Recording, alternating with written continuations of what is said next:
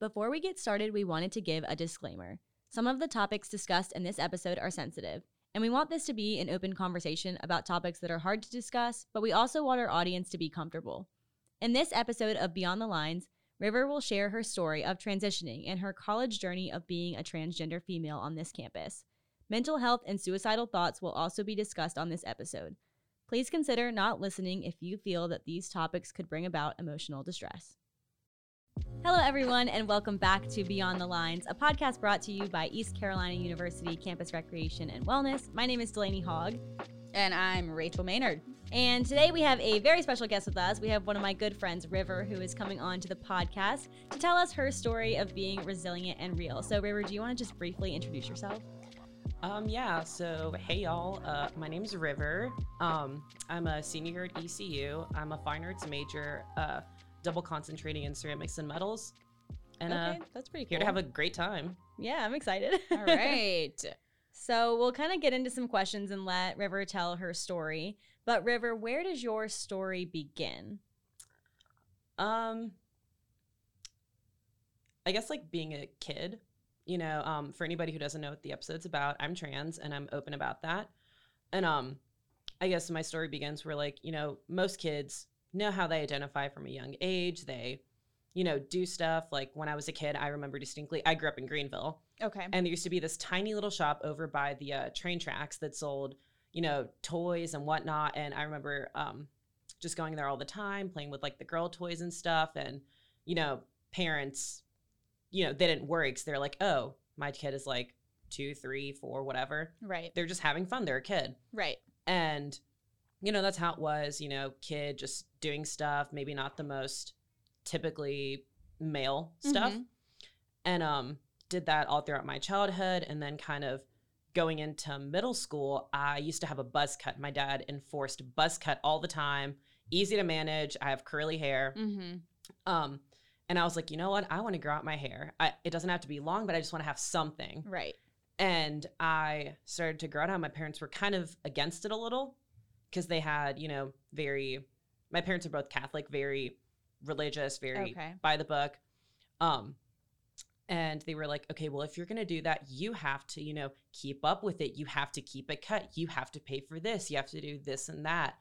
And it was one of those little things where it's like little things that you don't think about Right. add up to like a bigger picture in the end Okay. and like during middle school um kind of starting to figure out you know like what i like who i like Mm-hmm. and how that was identifying myself as and i didn't know necessarily what trans was but i knew that i liked guys so i thought for a hot minute there that i was gay and i was still doing you know like typically feminine kind of things you know Mhm. growing out my hair i had you know obviously certain mannerisms um and my parents did not uh, like that the most and that kind of uh, was very apparent uh, my seventh eighth grade year when i had my first little you know sexual experience kind of thing. Did that they found out. We're not happy. Um, Mhm. my parents in the past not as much now were not very approving of lgbt people.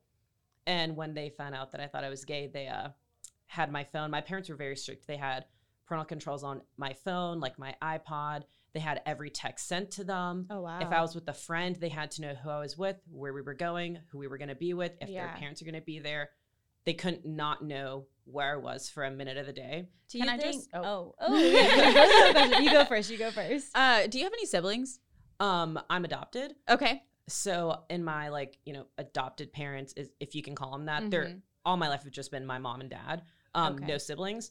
But um, this past summer, uh, I actually got in contact with some of my birth siblings. I have six. Okay. Wow, I'm the second so cool. oldest. That's really cool. Um, but I figured out that I had other siblings and yeah. made a connection. So do you think your parents were so strict just like because of your situation with you being adopted and being like their only child? Um, Or was it just like that's just who they are? it's kind of just who they are. Okay. My dad immigrated from Mexico when Okay. he was 16. Um, he came to the US, you know, had to struggle, had to work hard. Yeah. Um, my mom grew up in a very, I think, Episcopalian or uh, Protestant household until Okay. she got to grad school. Got you. Um, they actually met in grad school for chemistry, so my parents are huge nerds. Love them for okay. that. But um, she converted to Catholicism for him. Oh, that's sweet. And so they had that both very strong religious belief yeah. from their childhood. So they had certain views of the world. Like my mom, until she was out of grad school, had hair down to her waist, Mm-hmm. was not allowed to wear uh, pants, was not allowed to wear shorts shorter than her knee. Yeah. So they had very strict upbringings. values. Yeah. Okay. That was I was just thinking. I just Yeah. was thinking it's kind of interesting that they have like all these different Yeah. things, and I just was curious. I know that you actually kind of took my question. I was going to ask, did you think they were being strict on you just because of what you were going through, or was it just how they are? But I guess it's just how they are. Yeah. It's just how they are, and because they they both know how hard it is to have to work to get where they are. Mhm. You know, my dad grew up on a farm, you know, picking cotton, you know, Yeah. doing manual labor. And my mom grew up with no money at all. Both my parents Yeah. were very poor. So they were just probably so strict because they wanted Yeah. what was best for you Yeah. and wanted to protect you. Okay. they wanted cool. the best for me, Yeah. but they had to they wanted to avoid any pain they could. Yeah. And so they kind of they they wanted the best, but they didn't direct it the best. Yeah. That makes sense. yeah. Yeah. So moving into high school, what was that like for you? Um, I say high school was not my favorite, but definitely better. My best friend from middle school had moved to Utah, and she was the only person that I hung out with in middle school. You know, Mm. every Friday, every Saturday, we she'd come over, we'd play Black Ops in my room till like right. midnight, and then not having her, I had to make new friends. Yeah. And so a lot of those friends were, you know, just random people from different friend groups of other people. So it was a very diverse friend group. So I feel like know- high school is hard enough on its own for. Oh, yeah. anyone, but having to go through what you went through and figuring out who you were, I Yeah. feel like I can only imagine how hard that'd be. It must have been really difficult. it was really frustrating at certain points because I had a lot of friends who, you know, were starting to come out as gay. They thought Yeah. they were. I had other people who were like, oh, maybe I'm like bi, you know, I'm Yeah. on the spectrum somewhere. Mm-hmm. And it was frustrating because I knew and I'd seen it that their parents were so accepting Yeah. and so loving that when I was around my family, I knew I couldn't have that Yeah.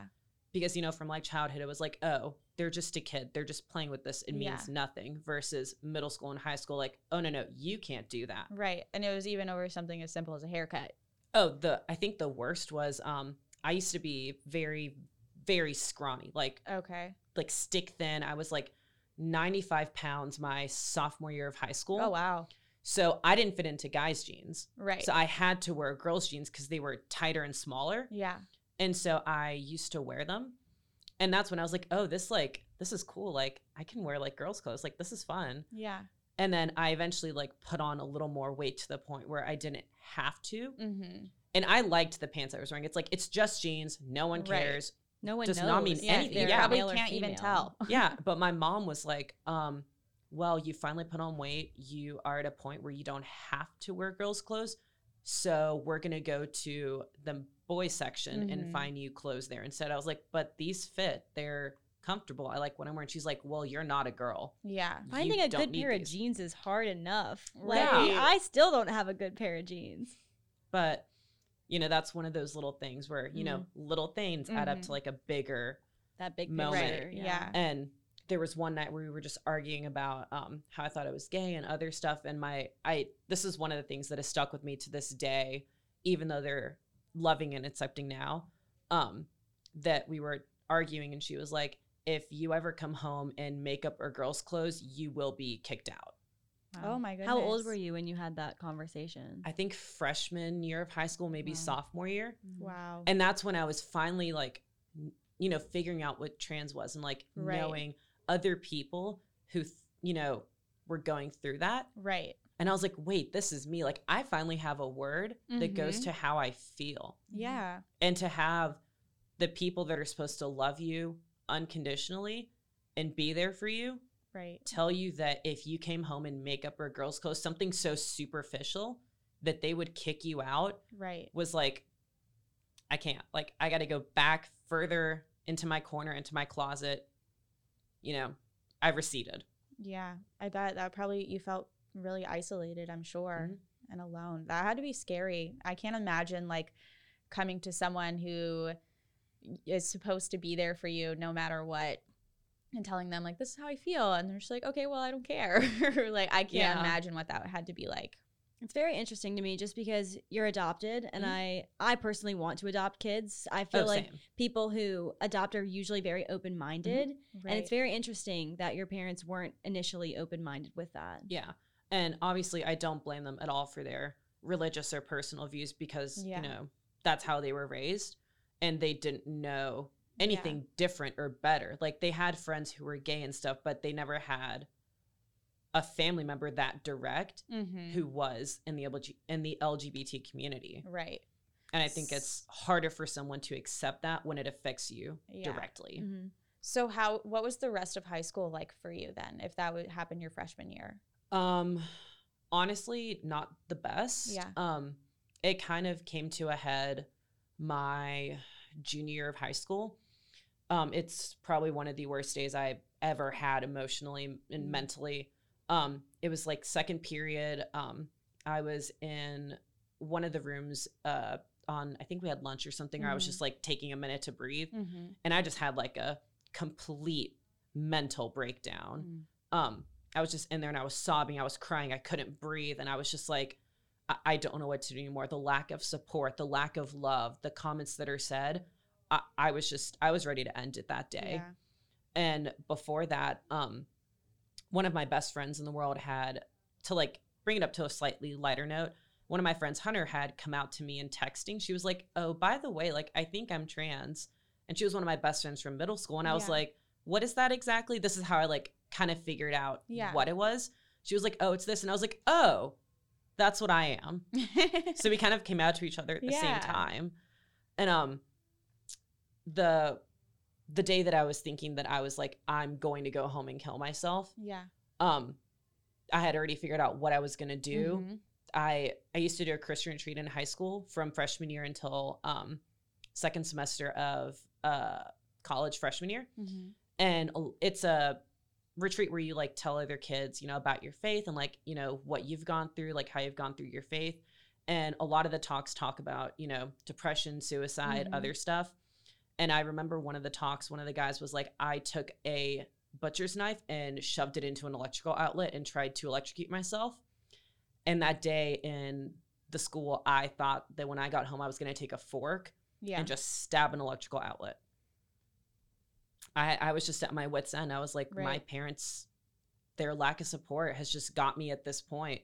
so what made you not do that? Um, my catechist, because I'm confirmed in the church, Mm-hmm. um, she came and picked me up. I was really sick my sophomore year, Okay. so I missed about a hundred so days or Wow. around there. Yeah. So I was just in and out Yeah. daily. So they never questioned who came to pick me up. Mm-hmm. So she was just like, I'm coming here to get them. And they're like, okay, well, let's call her down. Um, she picked me up, took me to my church to pray for a little, took me to get food, and then I escaped at Hunter's house for a few hours because I knew that her parents were accepting and I knew Mhm. that she was. And then my mom, you know, was freaking out because, like I said, parental controls right. very overbearing. right. Um, came and picked me up at like four or five when she was off work. As soon as I got home, she was like, We need your phone. We need all your electronics. You will be grounded for at least two months because you didn't tell us where you were. And then I was like, I have a good reason and I don't want to say it, but me, you, and Pop need to sit down. Mm-hmm. And she was like, You're going to give me your phone. I was like, I will give you my phone, but you're going to listen to me and then you're going to give it back because I can't tell you this and not have friends around Right. me. And I sat them down at the kitchen table and I was just, you know, holding their hands and I was just sobbing, like Mhm. just uncontrollably sobbing. And I had to like physically tell my parents that I was suicidal because of their lack of support Right. and their the way that they made me feel, the way that I didn't feel loved Yeah. and you know it kind of took them a minute to hear that and Yeah. really hear it and you know my mom immediately called my doctor and was like um river is suicidal Yeah. we need to get an appointment tomorrow and you know they didn't say anything for a few minutes and then i just kind of was still sobbing and i just muttered out like do you guys still love me? And you know my mom was like of course we love you. Like we're you know i'm sorry you feel this way. Like i we never would have wanted this for you. Right. I'm sure that that had to be an incredibly tough conversation but I just want to tell you that I think it's very brave of you that you were able to have that conversation with them, even though it was probably very emotionally taxing. But I, am sure that there's so many people out there who don't have that conversation. Yeah. And who just kind of stand in that corner with no one there to support them. And so I think it's really brave of you that you you chose to have that conversation with them despite how it made you feel and Yeah. how it kind of changed things within your family. I can almost guarantee if my catechist had not responded to my text, and if my mom had not been so overbearing and demanded to know where I was, Mhm. I would have been dead by Yeah. the time they got home that evening. That just breaks my heart. Like the idea of a child saying to their parent, like, "Do you still love me?" Mhm. That's just the saddest, one of the saddest things I think I've ever heard. And uh, as a parent, they respond and they're like, "Well, of, of course." And it takes so much emotional strength to be able to have a conversation Mhm. like that, and for both parties to ha- be willing to communicate and Yeah. to have a deeper conversation. It's not your regular night d- dinner conversations over the table, but. So what what did you do moving forward from that conversation? What did your parents say? How did everything go? Um, well, the next day I went to the doctor, and my, you know, doctor was like, "Uh, are you okay?" Mhm. And so I got, you know, set up with a therapist and everything. Um, you know, finished out junior and senior year, but throughout we had a lot of conversations about what I wanted for my Mhm. future. And at the time, my friend Hunter was starting um, hormone blockers. Okay. So she had uh, one of the little, uh, it's like a rod in your arm that Mhm. stops all testosterone. Mhm. So she wasn't on estrogen, but it stopped the production of testosterone. And I was like, that's what I want. Like, I need that. Like, I, the thought of puberty anymore Right. terrifies me. Like, even throughout high school before that, like going through puberty, I hated it. Right. And they were like, um, probably not the best idea. They were, you know, quote unquote, like very supportive Mhm. of me being alive and like doing what I needed to survive. But when I brought up the idea of hormones, they're like, well, you're already going through a lot. Um, if we add on hormones, that might just make it harder for you. And I was like, the fact that I'm not on hormones right. still has me depressed and slightly suicidal. And that's just not Right. good. Like, if I get on hormones, I can almost guarantee that will go away Right. or at least diminish greatly. And you know, they kind of kept pushing it back and pushing it back and they were like, "Okay, well after high school like you can if you want in college, you can start but again like growing out hair, you have to pay for it. You have Mhm. to keep up with it. It's your priority. Like it's not our job." right. and um got to college you know waited a few months and then finally got the um gender dysphoria note from my therapist because you have to have one to start hormones Do you really? I did not yeah know that. you have to get Huh. diagnosed by a i think mental health professional Yeah. specifically with gender dysphoria to get the appointment get your blood work done get the consultation and then Yeah. get prescribed hormones Wow, that is super interesting, especially because I'm getting my master's in social work Mhm. and I took a psychotherapy class last semester and we talked about gender dysmorphia and there was a big debate in my class of is this even really a mental disorder because of how much more normalized and accepted um, transgender is. So yeah I think that that's I did not know that they made you get that diagnosis and I don't like that. Why, I don't understand why you hated would need a di- diagnosis. If you know, you know. i mean right. That's how I would think of it. But Yeah, I mean, also like you have to take into consideration like the changes that have happened to my body, Mhm. I cannot reverse any longer. Like, especially if you're female to male, Mhm. a lot of the stuff they go through is, you know, even harder. Like Mhm. their voices deepen, Right. and once your voice deepens, there's no going back. Right.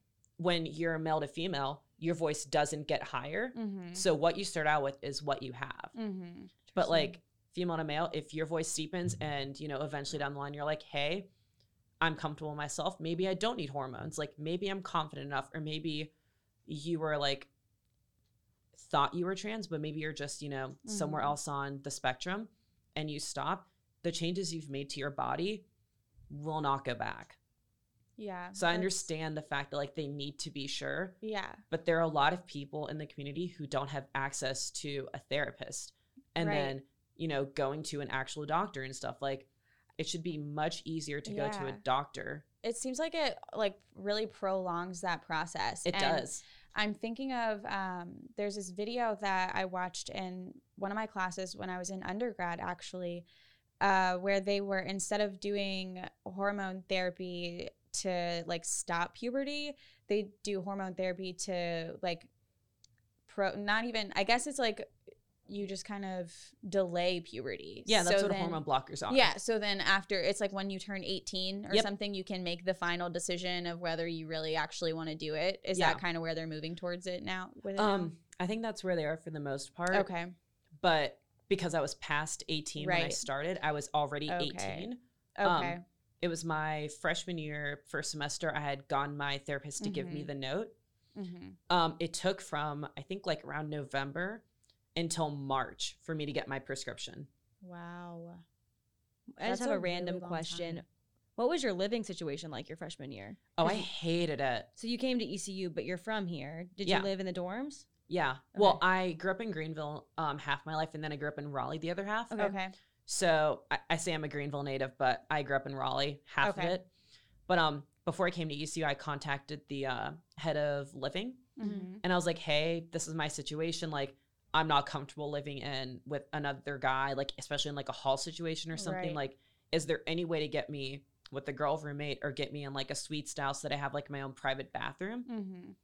and the most he could do legally you know was get me into scott hall because it was a suite style Mhm. so it's just like two people in one room two people in one room two people in another and they share a bathroom in the middle Yeah. so it's only four people Yeah. um but i had to be with a guy Okay. Interesting. and that was uh really fun you know i caught him staring at me a few times Right. um i didn't for i think the first semester even beginning of second i didn't really wear makeup wear a lot of like girl Mhm. clothes and stuff because i was still uncomfortable being in the same room as him Right. and also i was still figuring out my style like Right. figuring out myself because i'd never you know 24 7 identified as female and it been okay Mm-hmm. and so, you know, it was really hard. Like the few times that I did start to like figure out myself until it was, you know, me being me full time. You know, I caught him staring at me a few times. And like changing in front of him was Yeah. the most awkward situation on earth. So was he like pretty accepting of you, or did he was like he mean to you ever? Um uh it's not that we weren't like okay with each other, Yeah. but um he was a random roommate Okay. Okay. and um I messaged him like three times over the summer to be like, hey, like I'm your roommate. Like, do you want to get coffee or something before we Mhm. move in? Like, you know, get to know each other a little so that we're not awkward. Yeah. Didn't respond to a single email. Love Um, that. I showed up to move in, slept the night, woke up the next morning with a bunch of his stuff in the room because he'd moved in while I was asleep. mm-hmm. Um, and he walked in later when I was like, you know, getting around and like about to head out, and he was like, "Did you think I wasn't gonna show up?" Mhm. The longest sentence we ever said to each other in the year that we lived together was, "Do you want me to turn off the lights?" Amazing. A whole year of living, and that's the longest thing we ever said. That's yeah, so that sounds like it was a pretty awkward living situation, but it also sounds like it could have been worse. Oh, it could have been Yeah. worse, and it was really not fun because it was election season too. Oh god. and we were polar opposites. Not to get political, but we were very opposite Right. ended.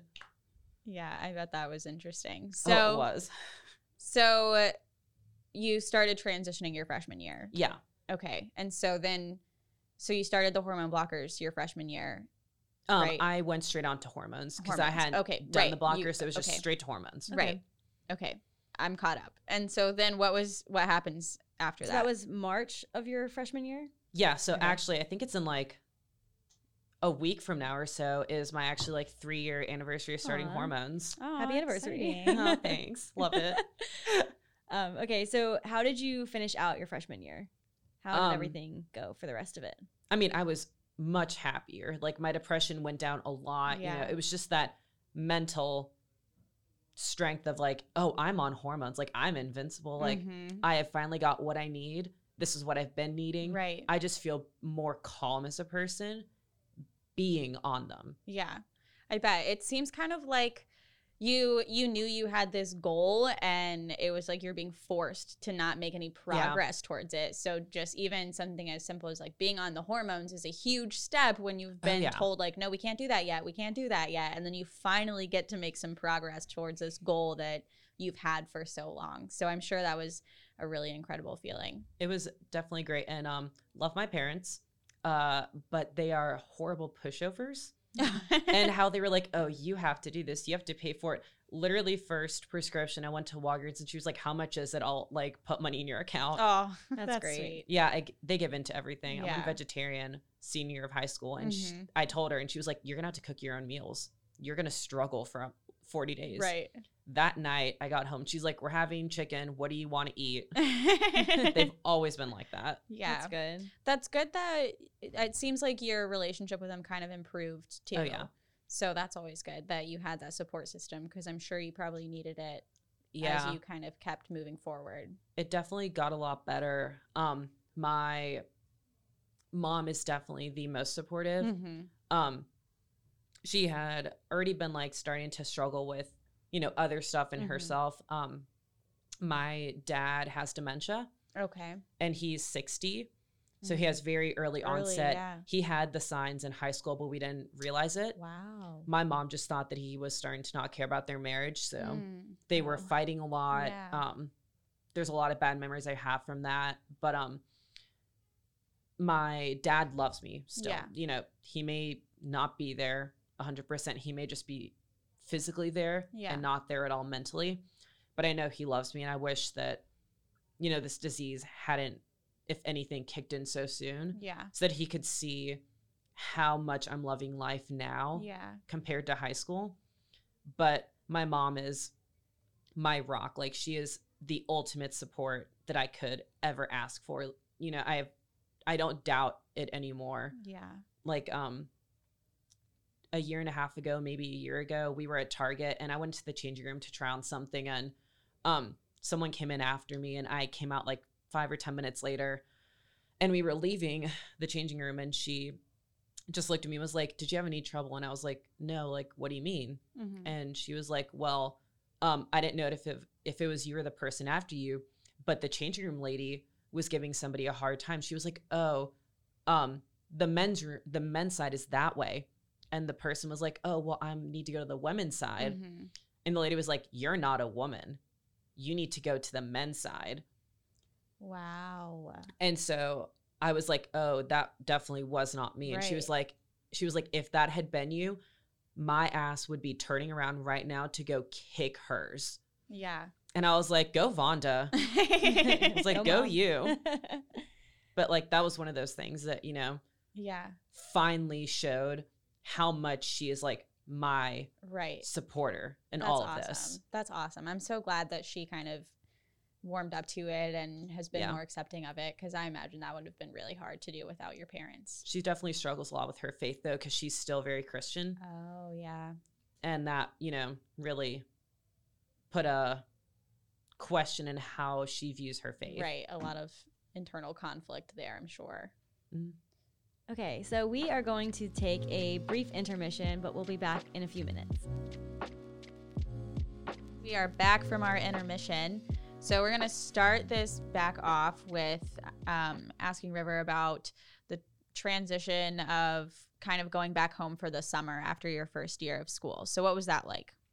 Um, you know, kind of a little awkward, kind of, you know, figuring out my footing with my parents. That was the first time that I, you know, it might not seem like a big deal to a lot of people, but for me and a lot of people, it is, you know, like I was wearing Nike shorts for the first time. Yeah. I was wearing leggings for the first time. Like, you know, Right. I wore, you know, like mascara for the first time. And like a lot of people take that for granted.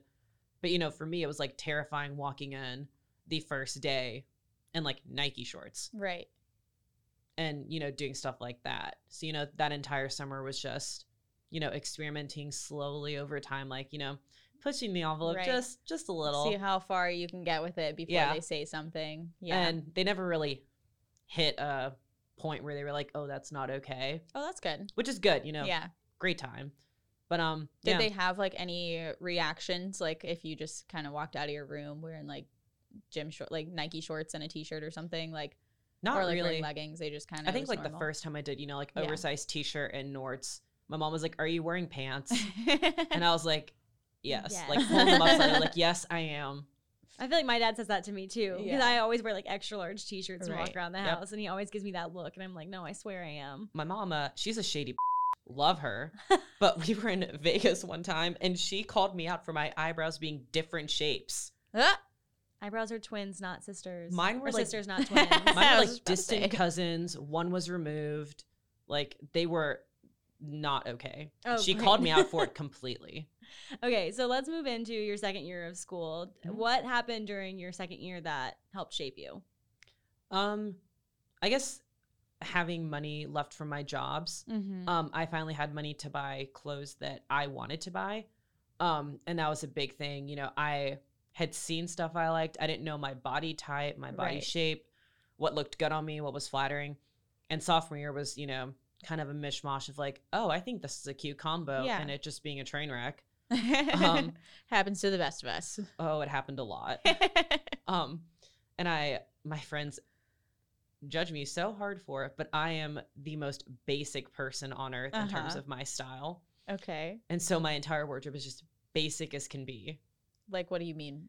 Like what you think of like a southern, you know, girl would wear in Greenville, North Carolina, like all XL larges, comfort color t-shirts, Okay. 50 Nords, That is exactly what know. I wore for my first three years of college. So, more than I would like to admit, pair of bell bottoms, okay. yeah, a lot of that. see, I I rocked the bell bottoms too. Uh, I think I'm pretty basic though, and I, I still am- am. So I I'm still am. Not a bell I bottoms wore them like type two of nights ago gal. out. oh, I love that for you.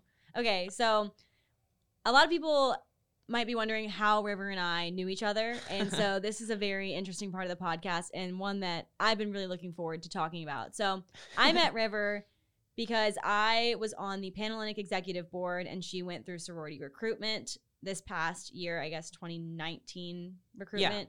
And you also went through in 2018, correct? Yeah.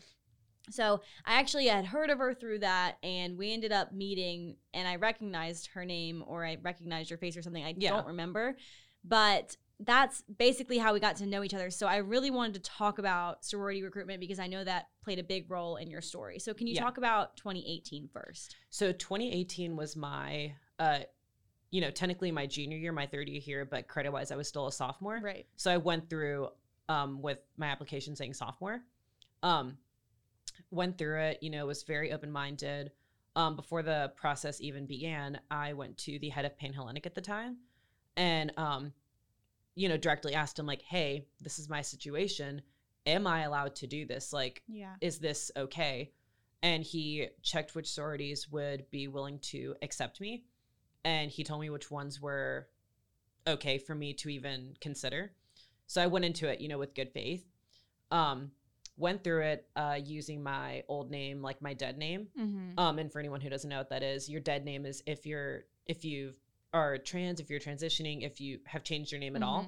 Um, that's your name previously, Okay. what you went by. So like my old name is my dead name. Okay. Cool. And so my 2018 year, I rushed using my old name, um, just for like personal reasons, not going to give it out.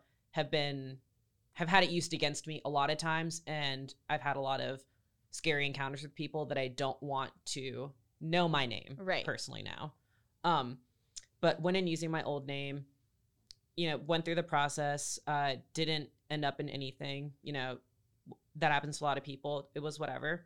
Um, but uh, Delaney knows this now. Um, I actually got outed during the process. I hadn't told anybody that I was trans.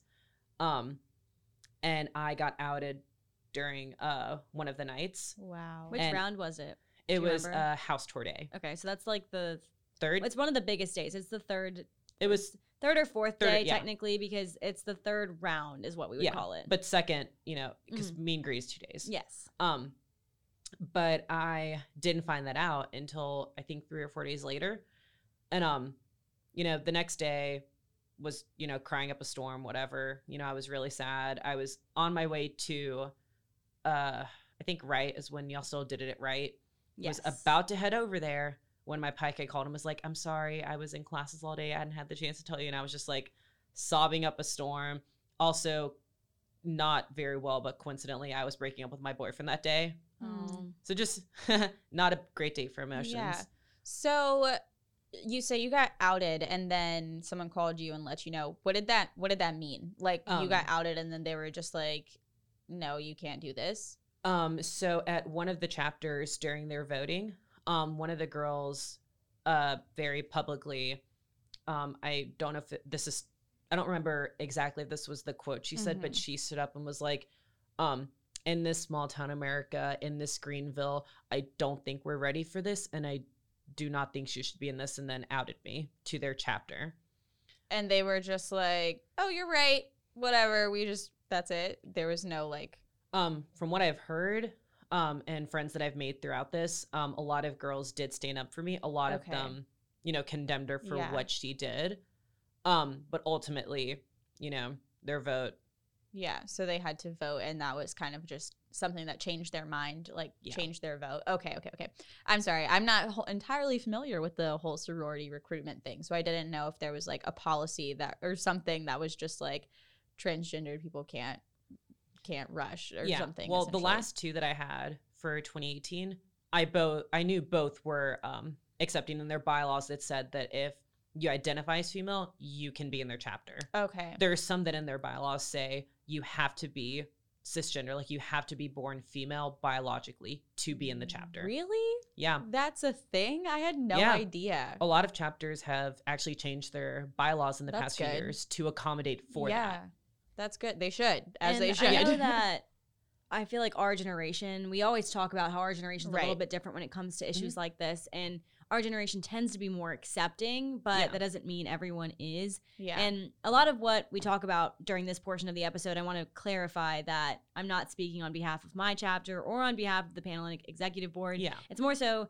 I mean, me and River are friends, and I'm glad I've met her. And even though it was through sorority recruitment, I don't know. I just want to make sure that I put that out there before I like say anything. But I clearly remember being on one side of recruitment when River was going through the process and I was already in a chapter. And I remember hearing about her. And I had just heard there was a transgender woman going through. I didn't know anything about who you were at that time. I just knew your dead name. That's really all Yeah. I knew about you. And I remember seeing it and being kind of confused.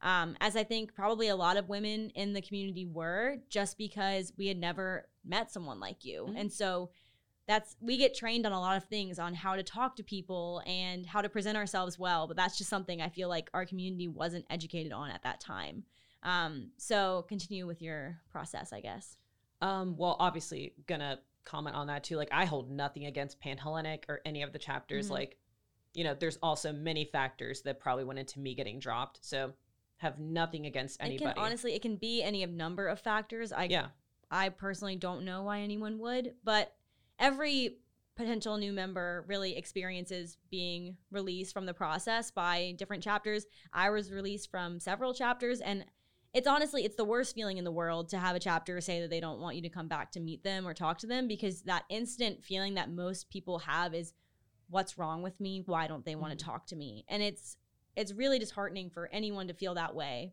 But I feel like it's such a transitional point in your life when you just want to feel accepted. I can't imagine going through that. But having the strength to go through it is something that I am just so like surprised by. I guess I just can't even figure out the words to say right now, but it's very impressive and I'm impressed by the strength that you had to go through it. I guess is what I'm Yeah. trying to say. Very brave of you. but um so yeah back to um the whole event that happened um i think it was three days after um i had you know accepted it i was like oh it's because i'm older you know like maybe they just didn't like you know my major or something you know maybe it's just because a number of factors and i'd accepted it i was like you know it didn't happen i gave it my all went in open-minded can't hate it Right. and then a girl reached out to me on instagram who lived with three of the girls in the house that i got outed at Mhm. and was like, "Hey, you know, heard about your situation. Um, I don't know if you've heard, but here's what happened." She's the one who told me what was said Yeah. and everything. Um, very grateful for her having done that. But um, you know, figured that out. Um, that's when I went back to the head of Panhellenic at the time. Nothing happened at all. Um, Which I can imagine had to be so frustrating because you went to them initially and said like, "Hey, these are this is my situation," and then it was they seemed supportive of you initially, and then when you needed them, they they didn't support you at all. It Yeah. sounds like, anyways. I mean, but- he ended up reaching out to the two chapters. Um, and from what I was told, you know, I can't confirm or deny it, especially um, the one that I got outed at. Um, the girl who outed me, her mom was one of the advisors.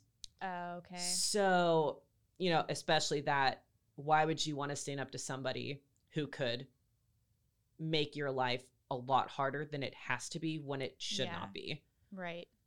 And so then you just kind of had to pick your Yeah. battles with that. Yeah. and so that happened um and because i was outed um it was from a few other people who had told me it was because of my name Mm-hmm. and that actually leading up to that i didn't mind my name you know it was one of those things of like that's the name my parents gave me Right. that's the name that i was given i loved my name yeah. i will always love my name but because of that entire experience in that situation i didn't want to be put in another position where i could be outed in trouble hurt yeah. you know violence is a big issue absolutely. so i decided to change my name to river And I know we've talked about this, Yeah. but can you tell us why you changed your name to River of all the different ones?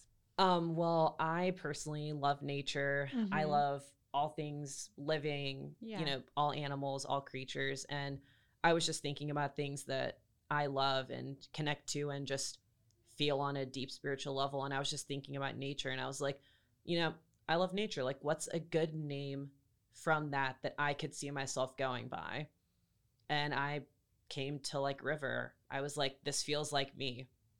That's awesome. I think it's really powerful that even though, you know, you said you loved your dead name and that's mm-hmm. still always going to be a part of you, you had the opportunity to essentially reinvent yourself and give yourself this whole new everything and you got to name yourself which i think is really cool but you made it such a meaningful thing which i think is really powerful.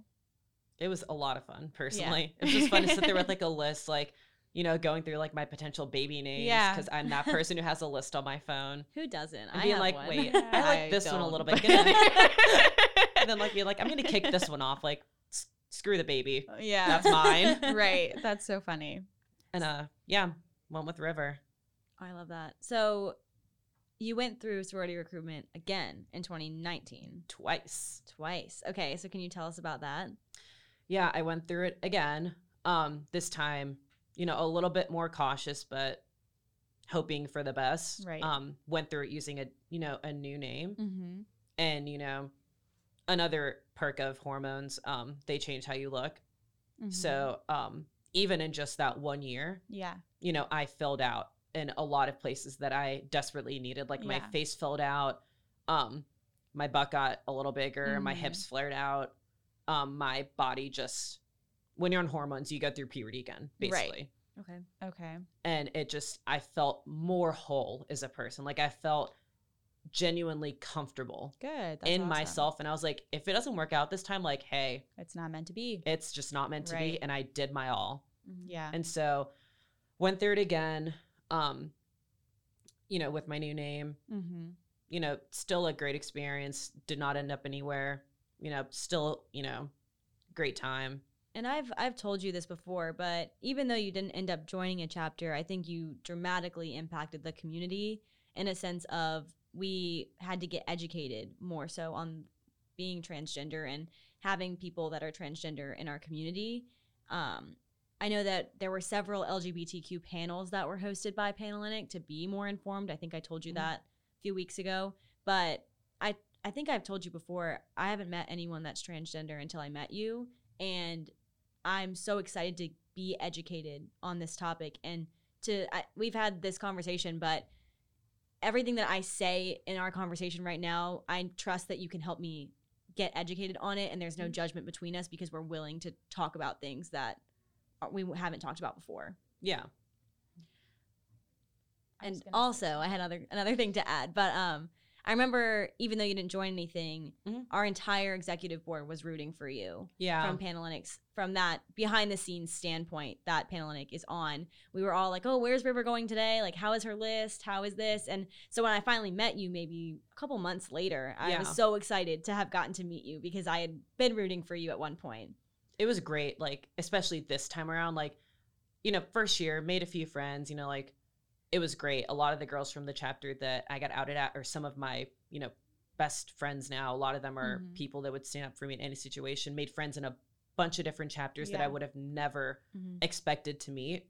But like this time around like after i got dropped like i, I found that out also that a lot of the girls on exec were um rooting for me. And it was just nice to know that like this time around especially like i had people in my corner no matter what.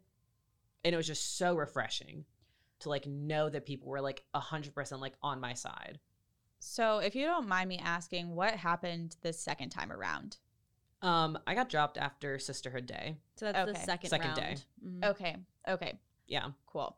And then, so I was just going to say, you know, I think that even though you didn't get into a chapter, um, you have paved the road for the next person, for the next person who is strong enough, who is brave enough to go through sorority recruitment as transgender. Um, Delaney mentioned that they've put educational Mhm. things in place so that this community is more equipped to handle situations like this, but they wouldn't have done that if you didn't do what you did. So I think that you uh, have made a huge difference. And I think that your experience is going to be so, so, so helpful to anyone who comes after you. And I just like that just I it makes me so happy. But I'm I'm I'm glad that we were able to have you come talk about this and just really like open yourself up again to all of this because this is the uh, you've already gone through this whole process twice you know and you you exposed yourself twice and put yourself out there and you're doing it again for us so thank you Yeah. And at least this time it's on my own accord. Right. Like I chose to do this and like, you know, not saying anything about other girls, but like if I'm out sometimes, like if I'm downtown on the weekend, I distinctly remember for at least the first semester that I got outed, every single weekend that I was out, at least Mhm. one girl came up to me from a different chapter and was like, "Oh, hi, like, you know, I'm from this chapter. My name is this. Like, I'm so sorry for what happened to you." And it's like they meant the best. Was was Mhm. it hard for you to hear that, or did it make you happy? It kind of burned yeah because it's like I'm trying to heal, but it was like it's a two sided coin. Like I'm so happy that like you're trying to say like, hey, we're not all panhellenic women are like this. Like Mm-hmm. that's a few bad apples in the bunch. Most of us are accepting, but like we're so sorry for what happened to you. And it's like, oh, thanks for that, but like, uh, that It still sucks. uh, Right. it's just like another little needle. like a punch to the gut again yeah, yeah I feel like I had something to say and I can't remember. I'm trying to. yeah So, so how have you? I mean, that was only this past fall. yeah. It's crazy that it was not that long ago. But where are you now? What are your plans now, and what's next? Graduate? Graduate? do you graduate in may No, No, Okay. okay. I'm doing a Sorry. victory. I'm doing a victory lap. hey that's okay so did i Um, but yeah, doing a victory lap, um, just kind of living. I uh back in the fall again, uh horrible timing. I was with a different ex when I got Right. dropped again Mm. Right. and broke up around the same time. oh no Oh, it's just amazing how my love life interferes. Um just kind of living, just Yeah. trying not to die. that's a good goal to have I mean, there's just so much danger with being out in trans. Like even just a week ago, I was out at um karaoke night Mhm. and I got in line, and this guy behind me, him and his two friends, were talking about how they had a trans speaker that day Mhm. and how they just didn't care. They were zoned out, how they wanted to hurt trans women, oh my gosh and how they could have just cared less about being there. oh my goodness And I was just standing, you know, inches away. right and you have to listen to all of And that you feel so uncomfortable. It's You're like, this is my life. Like right dealing with people like that and dealing with people who fetishize me and have me as a kink. mm-hmm. and that's like the most disgusting feeling in the world like having just being myself like living my life like having the thought of somebody be turned on by, By just, me like, just who you are walking person. through campus is the most disgusting feeling and it happens way more than you would think So, uh, do you feel safe at ECU? um no, No. honestly So, what are some things that the ECU community could do better to make make more transgendered people feel more safe on campus? Um, it's also not just ECU Yeah. as a general, but it's just being around this many people at a time Yeah. and just knowing that there's so many people who hate the fact that I'm alive Yeah. Yeah. and just knowing that like especially like you know, I'm Mexican. I'm a person of color Mm-hmm. and the death rates for trans people, mine is the highest. Right. Absolutely. Like the fact that I'm 21 and alive, I saw a statistic like a year ago that was like I should be dead by 25. Mm-hmm. And the fact that I'm almost at that is like horrifying. That like statistically I should be dead in 4 years from violence. Yeah. That's awful. And like I think that there should be more like education and panels on it and people should actually start caring and stuff because it's not like this isn't a choice. This isn't a fad. Like this is my life. Mhm. I would not wish this on anybody. right. Like the emotions that I have had to gone through, the situations that I've been put in, the things that have been done to me, mm-hmm. I would never wish on someone else. Yeah. It almost like and this this might sound a little different and a little harsher than I'm planning when it comes out, but considering like the high rates of violence, it probably feels like at times it might have just been not even worth it. Like you It- should have just yeah. stayed a stayed a guy, you know, which No, is you're right. awful. It's awful, and I I absolutely hate that for you because I mean I've known you for an hour, and I've I feel like you're a really incredible person. Um, but that I mean that means that there's people who who aren't coming out and who aren't making Mhm. that transition, who are just choosing to stay in the shadows because they don't feel like it's worth it. Like, so is it worth fighting for? right and. Do you, I mean, do you feel like it's worth, like, do you feel like everything Yeah. has been worth it? Oh, a hundred percent. My mental health is something that I will not compromise Right. at this point. My well being, I will not put aside for someone else. Good. That's awesome. Like, I care about myself way too Yeah. much to put somebody else's opinions and beliefs above it. It may suck sometimes, Mhm. but I will not compromise myself for others, Yeah. even if it good. makes them uncomfortable. That's good. And you shouldn't. You should Yeah. always put yourself first. Um, so you said uh, as far as like stuff ECU could do to make ECU a safer place, um, you said education. And what are Mhm. some other things you, if you can think of anything that we could do to help make ECU a better community? I honestly, I think education's the big Yeah. one. Like, I've done um, a talk to a class before, Mm-hmm. and I've met some of those people outside of it. One of them's my coworker. Yeah. um a lot of them have come up to me afterward like just out and about on campus and been like oh like i didn't understand you know some of the things that people Yeah. in your position go through like thank you for telling me how that works like i better now i better know now Yeah. how to react or how to respond if i'm put in a situation like that Right. So just like education and normalizing. yeah Okay. definitely normalizing I would also add just an openness and willingness to learn because Right. yes I feel like some people are very closed minded. And honestly, I'll admit I was probably a little bit closed minded in high school and growing up just because I had never met someone like you. Mhm. But now that I've met someone like you, I'm I'm just so intrigued and interested in making sure that I educate myself properly so that I can contribute to the community in the ways that I should.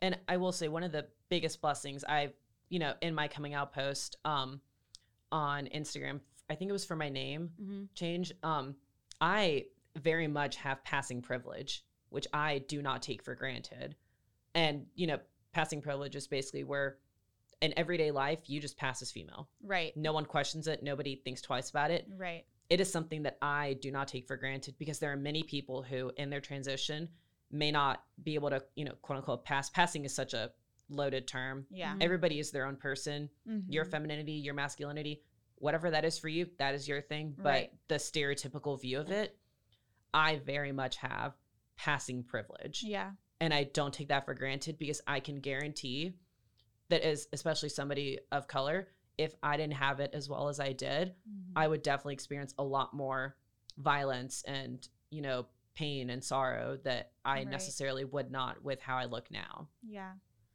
Um, is there any resources that you used at ECU throughout your entire process?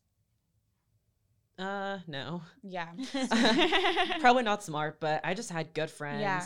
good parents who were willing to learn and, you know, the willingness to try. Okay. Cool. Yeah, I didn't know if there was like anything that you had done or any person that you had like reached out to. Well, I did go to the resource office back at um when it was at I think Brewster, the Oh, LGBT yeah. resource office, which is just a now Saga. a little teeny Broom closet. closet in there. Yeah. Yeah, I remember that. It was nice They've to be upgraded. oh yeah, it's much bigger, much nicer. But I used to go Yeah. in there a lot, and I felt a lot safer around Yeah. those people. That's good. That's good. I'm just genuinely curious. I know you told us to ask questions. How many transgender people are on ECU's campus? You're the only one that I've met, but are there a lot? Like what?